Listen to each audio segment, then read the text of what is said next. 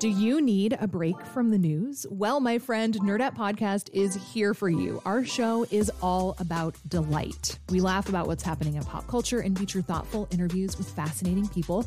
We even have a monthly book club that you can participate in. I could just go on and on about it. I loved this book. It was an experience, I'll tell you that.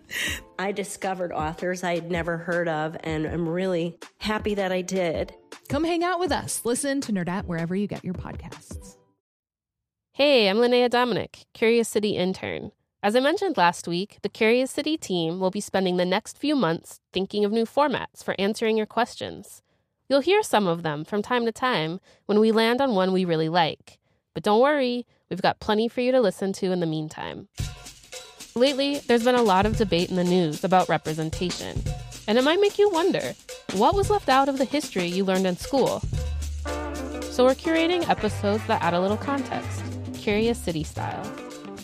Last week, we ran a story about taking monuments down and putting them up.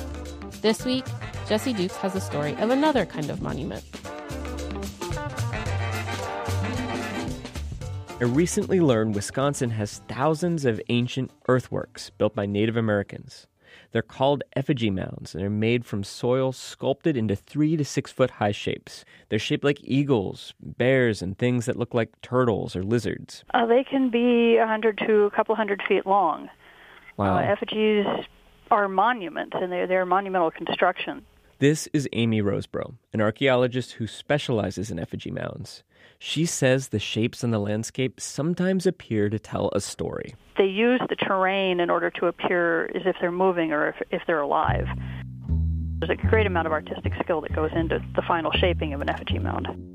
Artistic skill. Here's what she means Native Americans made the mounds a thousand years ago, and the shapes were consistent across hundreds of miles. They built them without surveying tools, GPS computers, or the bulldozers we would use today. And the builders could not see the shapes they were building. You need a bird's eye view for that. Anyway, for a Chicagoan, the effigy mounds are something you'd associate with a place you'd visit, more a Wisconsin or Iowa thing, but not a Chicago thing. Or are they? Curious City fan Judy Pollock got me wondering. She noticed an odd detail on a map of Chicago from before it was a city is a map of um, Indian settlements, and it had Indian trails, it had little Indian villages, lookouts, you know, so a variety of different features related to uh, the Native Americans here. The map was made in 1901 by a man named Albert Scharf, but it was based on records and recollections of Chicago's earliest white settlers. And then there was this one word kind of over towards the lake that was lizard. The map actually has a little lizard sketch and a label Lizard Effigy Mound. You see where I'm going with this? It's not clear exactly where, since today's streets aren't included in the map, but the map suggests there is or was an effigy mound in Lakeview, a little north of downtown. So, Judy wants to know if Chicago had its own effigy mound, and if so, is anything left of it?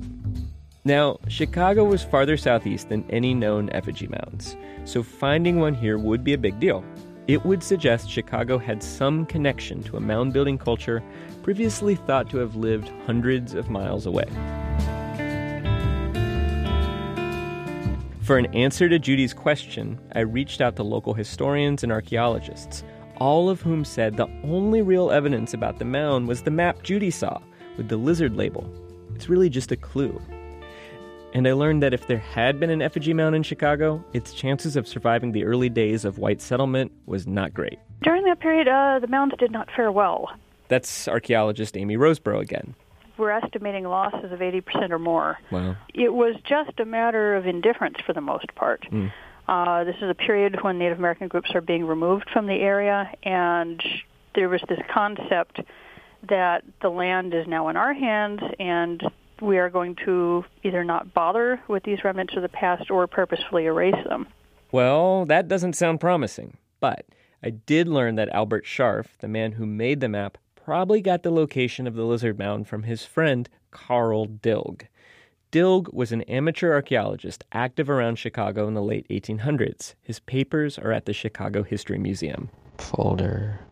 This one says mounds. That's me at the History Museum, whispering because it's a quiet reading room.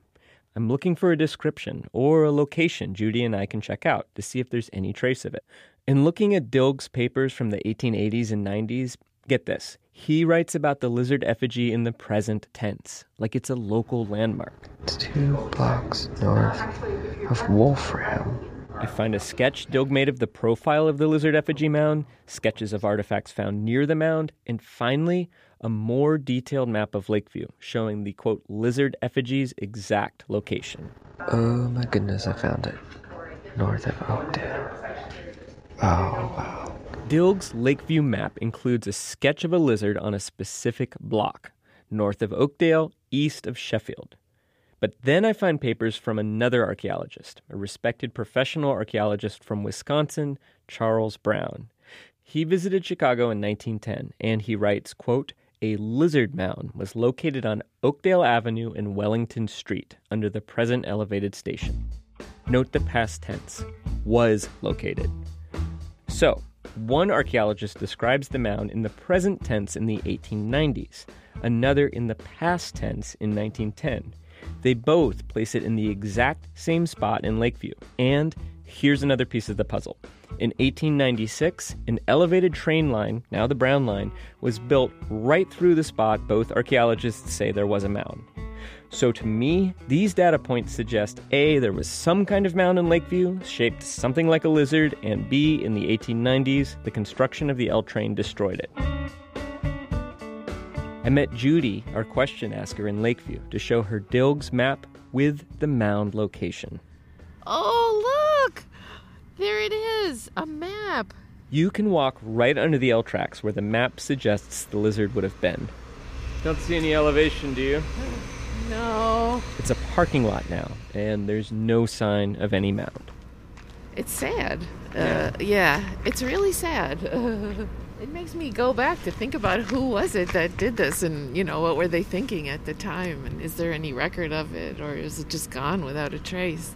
Now, I should say, I never found rock solid evidence that the mound Dilg talks about in Lakeview was really an ancient effigy mound. Could have been a trash pile or a sandbar. But there's good circumstantial evidence it was an effigy. Enough that it's worth discussing Judy's follow up question. If there were an effigy mound in Chicago, who built it in the first place? One thing to check is whether the mound as described is related to the other effigy mounds in Wisconsin. So I described the sketch to archaeologist Amy Rosebrough. Does that shape that I'm describing as drawn on the map sound familiar to you? Yes. Uh, there's similar mounds uh, throughout a good portion of southeastern Wisconsin. Hmm. And they are associated with uh, a being uh, called the underwater panther or water spirit, uh, known from uh, a good number of tribes living in the area. The Ho-Chunk and Potawatomi both have stories about water spirits. So, Rosebrough thinks it's possible that the mound in Lakeview was the same kind found in Wisconsin. And the fact that it's hundreds of miles from the Wisconsin mounds might actually reveal something about the builders. For, for the longest time, people thought of the effigy builders as this single unified culture, that you've got one group of people who are all doing the same thing at the same time. Mm. And what we're finding and what these isolated or kind of far-flung effigies are telling us is that it was more of a ceremony, it was an idea and that you could adopt it wholeheartedly, as many people in Wisconsin seem to, or you could build one effigy mound in your community's lifetime. Rosebrough believes the mounds were constructed cooperatively over weeks as part of burial ceremonies for important people. And the mound building is only going to be one part of what's going on. There would have been ceremony occurring, uh, funeral ritual, feasting, speeches, dancing, as far as the question of who built the mounds in Wisconsin or Chicago, well, that's been a contentious subject for at least 200 years. And the different ways in which people have answered that question often says more about them than the actual answer to the question. You see, in the late 1800s, when Native Americans were no longer seen as a threat to westward expansion, white Americans got interested in the mounds. Although, when you consider that many were burial sites, that interest was not always respectful. There was a tradition called going mounding. Mm. So if you could take a family out on a picnic, you'd hand a shovel to a couple of kids, and then they would dig into a mound to see what was there. Like human remains. early archaeologists referred to the quote mound builders with a capital M and B as if they were a separate race. Many people were convinced groups like the Ho Chunk, Potawatomi, or Ojibwe who lived in the areas with effigy mounds were not sophisticated enough to build them. People used to say that uh, the Phoenicians must have built them, or, you know, people from Mars must have come down and built them. This is John Low, a Potawatomi Indian and professor of American Indian Studies at Ohio State. He thinks American settlers might have even ignored Indians who did have something to say about the mounds. Because. Gosh, that sounds like the natives have more of a claim, and it sounds more icky to walk them out to Kansas and Oklahoma then. In the 20th century, archaeologists finally started asking regional tribes about the mounds. It turns out the Ho Chunk in Wisconsin claimed descent from the mound builders. From those conversations and more archaeological evidence, it's now widely accepted that ancestors of the Ho Chunk, Iowa, and other regional tribes built the mounds. I reached out to the Ho Chunk Nation, but they didn't call or write back. Over the years, they've described mounds as sacred places and expressed they'd prefer not to explain much more than that. Now, Chicago's effigy mound would have been in the territory of the Potawatomi in the 17 and 1800s. So, what about them? John Low says, as a Potawatomi, he didn't learn much about the mounds growing up. There is uh, an angst, I think, certainly within me as a native person, is there's an angst that I don't know more about the mounds. The Potawatomi probably came to the region a couple hundred years after the mounds were built, and therefore weren't closely related to the mound building people. But that doesn't mean the Potawatomi in Chicago wouldn't have respected an effigy mound there. I think they would have considered them as uh, uh, caretakers and custodians. You know, I think these effigy mounds were sacred sites that always would have been seen as uh, special places of reverence but he says even today, in a supposedly more sensitive age, not everybody has that same respect for the mounds. He remembers a former student who grew up on a farm. Came up to me early in a semester and said, you know, some of his greatest memories growing up is him and his brothers and his dad out in the back 40 digging up Indian mound. And oh, the stuff they found. and it was like, I didn't know how to respond except that, uh, you know, we call that grave robbing. You know, other than that, it's nice that you had good times with your dad and your brothers. John Low says, as a Native American, he thinks if Chicago had a mound, it's really too bad it's not here anymore. And it's too bad that hundreds or more were destroyed by white settlers in our region. And that shouldn't just be a Native American view. I think we should all feel sad about when they're lost. Just like if, you know, the Acropolis was lost, right? You know, or the pyramids were lost, or Stonehenge was lost. These two are part of the human record of achievement and aspiration. Um, you know, it's just uh, what a shame.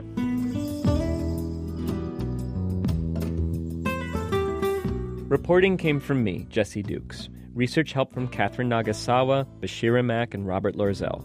Support comes from the Conant Family Foundation.